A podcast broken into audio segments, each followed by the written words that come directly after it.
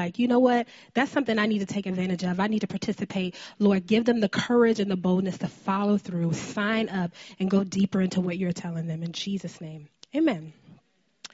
All right, y'all, I'm going to be honest. So Doug was like, you need to take 10 to 12 minutes. I'm going to try to take 10 to 12 minutes but I may be like 13 to 15. I'm going to try to keep it tight and concise, um, but just bear with me if I end up rambling. Okay, so if we can go ahead and get the slides up.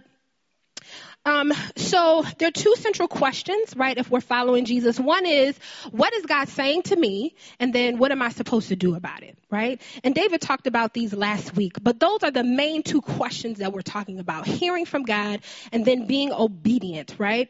And there's an assumption with that first question. We can go to the next slide. The assumption is that God is speaking and that you can hear him, that he, he wants to talk to you. He wants to engage with you. And we wanted to use this time to build on, again, what's a practical tool that we can engage in around how to hear from God, how to demystify it, right? Sometimes it seems super spiritual and like God is talking, but he really is, right? And if we're obedient and follow these practical tools, we believe this is one way you can hear from him. Let's go to the to the next slide. So the analogy that we've been using is if you're in a car, you're driving around 45 miles per hour, and you hit a speed bump. So y'all, my car's name is Jackson. I love Jackson very much. It's an old car. It's like 2001 and it's a Kia, but I love that little car. If I'm going 45 miles an hour and I hit a speed bump, um, something may have fallen off my car. Like I need to, to actually pull off the road um, to check on my car and make sure Jackson is okay. And so spiritually, right, um, when we're having these moments, it's similar, right? I want to walk through what are the three steps that you take when you have a Kairos moment, and how do you engage in that process of sort of checking, like what happened and why did this happen? All right, so let's go to the next slide. So the Kairos moments that we've already been engaging with um, during our service, Orlando talked about some. We prayed um, together. You share those with your neighbor. Um, one of the things I want to uh, make sure we remember is, for me, I had to almost recalibrate when I started learning about a Kairos moment because I was used to like uh, this is around sin in my life, or like God is about to punish me, or this is corrective, or maybe punitive.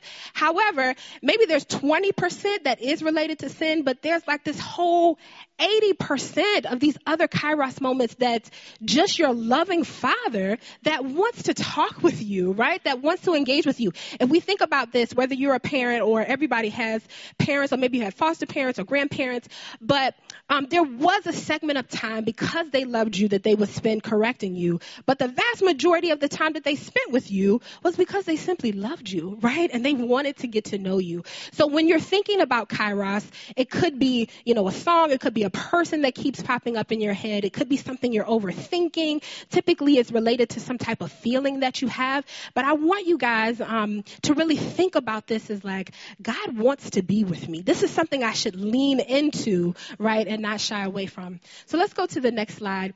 We define these kairos moments by saying this is the place where essentially your world and God's world are intersecting. And we can move to the next slide. So the word that comes to mind is invitation, right? This is God. Almost think of it as like him tapping you on the shoulder. And he's like, hey, I see what just happened. I see what you're feeling. I want to be with you. I want to talk to you. I have something to say about it, right? And we want to accept and respond to that invitation. Amen? All right. So let's get to those um, three practical steps. We can skip ahead. So the first is observe. Okay, so again, if I'm in Jackson, I went over a speed bump, I need to pull over. This is the equivalent of doing that spiritually. I'm starting with observe, and it's a very simple question What happened?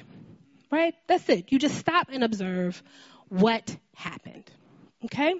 The next step and we can go to the next slide, is to pray. And when we say pray, the question that we're trying to answer with prayer is why this moment? Right? So there's, you could have a hundred moments in a week, um, a hundred things that have happened in a week. God, why, what is unique about this moment? Why are you using this to speak to me? Why did you tap me on the shoulder when that happened? Okay. So that's why you're praying, right? You're answering the question why.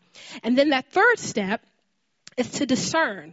Okay? And when we talk about discernment, we're talking about this two different ways. So starting with scripture, um, even though there may be nuances to things that you have experienced that are specific and unique, there isn't an emotion, a feeling, um, the foundational thoughts or lies under that are not new.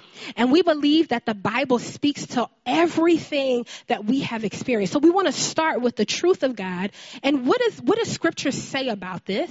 And then the second piece is with people and not just um, anybody, but we want to go to spiritually mature people. People who when you look at their life, right, there's evidence of the Holy Spirit. There's evidence and like fruit that they know God and they love you, right? So ideally, you're pulling off and you would say, okay, this is what happened.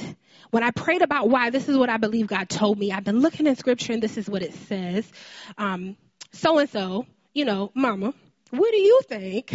What do you think God may be saying to me? So the core question we're asking and discern and is, Lord, what are you saying to me? Okay. Can y'all say that? What are you saying to me? Okay, so y'all, these are the three steps, and I want to give a quick example of a place in my life where I actually didn't follow these steps, but I wish I had of. um, so I was, this was a few years ago, and I was going to work. It was a big meeting. So my CEO was there. My boss was there, and there was maybe like two or three other people. So this was like a big deal meeting. And at the time, I was transitioning from, I was transitioning to natural hair. Okay. So just a quick tutorial. If you don't know what that means, um, I think perm, correct me if I'm wrong, but perm for white people means you're making your hair curlier. Right. When black people say I'm getting a perm or a relaxer, it means I'm straightening my hair. So for all of my life at that point, y'all laughing? Okay. Anyway, for all of my life at that point, um, that's what I did, right? Like I just chemically straightened my hair, and I felt like God was telling me, like, "Hey, Shekinah, transition to natural." So I was being obedient. And at this point, I was like nine months in. I don't have any pictures, but basically, y'all, there was a chunk of my hair that was like bone straight, and there was another chunk of my hair that was like kinky and curly and just coily lusciousness, right? They were both on my head at the same time. So I would work really hard to like come up with these styles so you couldn't really tell. And I thought I was doing pretty good, right? So I show up to this meeting and my boss said to me in front of all these people, she said, Oh, Shekinah, I think it's really nice, you know, that you're, you're, you know, going to be natural. That's so great. And even though your hair's a kind of sloppy, a little bit messy, she said, I think it's, I still think it's great, you know, that you're blah, blah, blah. She just, this shady comment just sandwiched it and it, it was a mess. Okay. So y'all, let me be clear. Let me be clear. If I was rocking, um, like box braids or micros or faux locks like beautiful Makita is rock, rocking, um, and if I had locks in my hair, I would have heard that and I would have said, oh, you just ain't up on this. Like you don't know my hair is popping actually. You just don't know, right? That's what I would have thought. But my mind didn't go there, right? My mind was thinking like, ugh, is it messy or like, is it sloppy? Right? So, so here's the thing. If I was walking through this process, for my observe, asking what happened would simply be, my boss told me, she, she said these words to me. That's what happened if I would pray like, Lord, why did you choose this moment? It was because he was trying to teach me something, show me a reflection of myself and where I was accepting someone, giving someone else power over my identity, power over what is considered beautiful, right? Like where I was doing that instead of being obedient to who God says I was, that would be my why, right? And then if I went into discern and I looked at scripture, scripture tells me like, not only am I fearfully and wonderfully made, but God counts the number of hairs on my head. It wasn't a mistake, right? Like this is something he he intentionally did this. And if, if I went to people who were spiritually mature, right, and engaged in this process with them and say, hey, what do you think God is saying? I believe they would have affirmed those things for me as well, right? Now I'm going to be honest with y'all too. Um, when I was learning about this tool, I realized with myself, I tend to skip this discern piece, right?